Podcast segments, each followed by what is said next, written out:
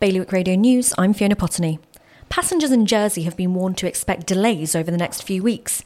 According to Ports of Jersey, ongoing recruitment problems, particularly with ground handling agent Swissport, are causing delays, compounded by the summer schedules of airlines, which lead to intense periods of activity at certain times of day. The idea of creating an international university in Guernsey has been shelved following the publication of an in depth £250,000 study. The study said a successful uni could break even by its eighth year and give the island's economy a boost of at least 26 million, but upfront investment would total 103 million. Guernsey's economic development president said it was too much of a gamble. A 23 year old Class A drug dealer who kicked a police officer in the groin when he tried to arrest her has been jailed in Jersey for four years and three months.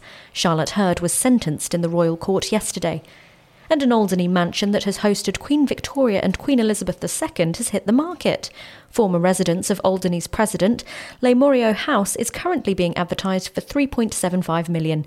For more on all these stories, visit bailiwickexpress.com. Your weather now cloudy and a chance of drizzle with a top temperature of 20 degrees. Low tide at 4:22 and high tide at 9:57 in the evening. You're up to date with Bailiwick Radio News.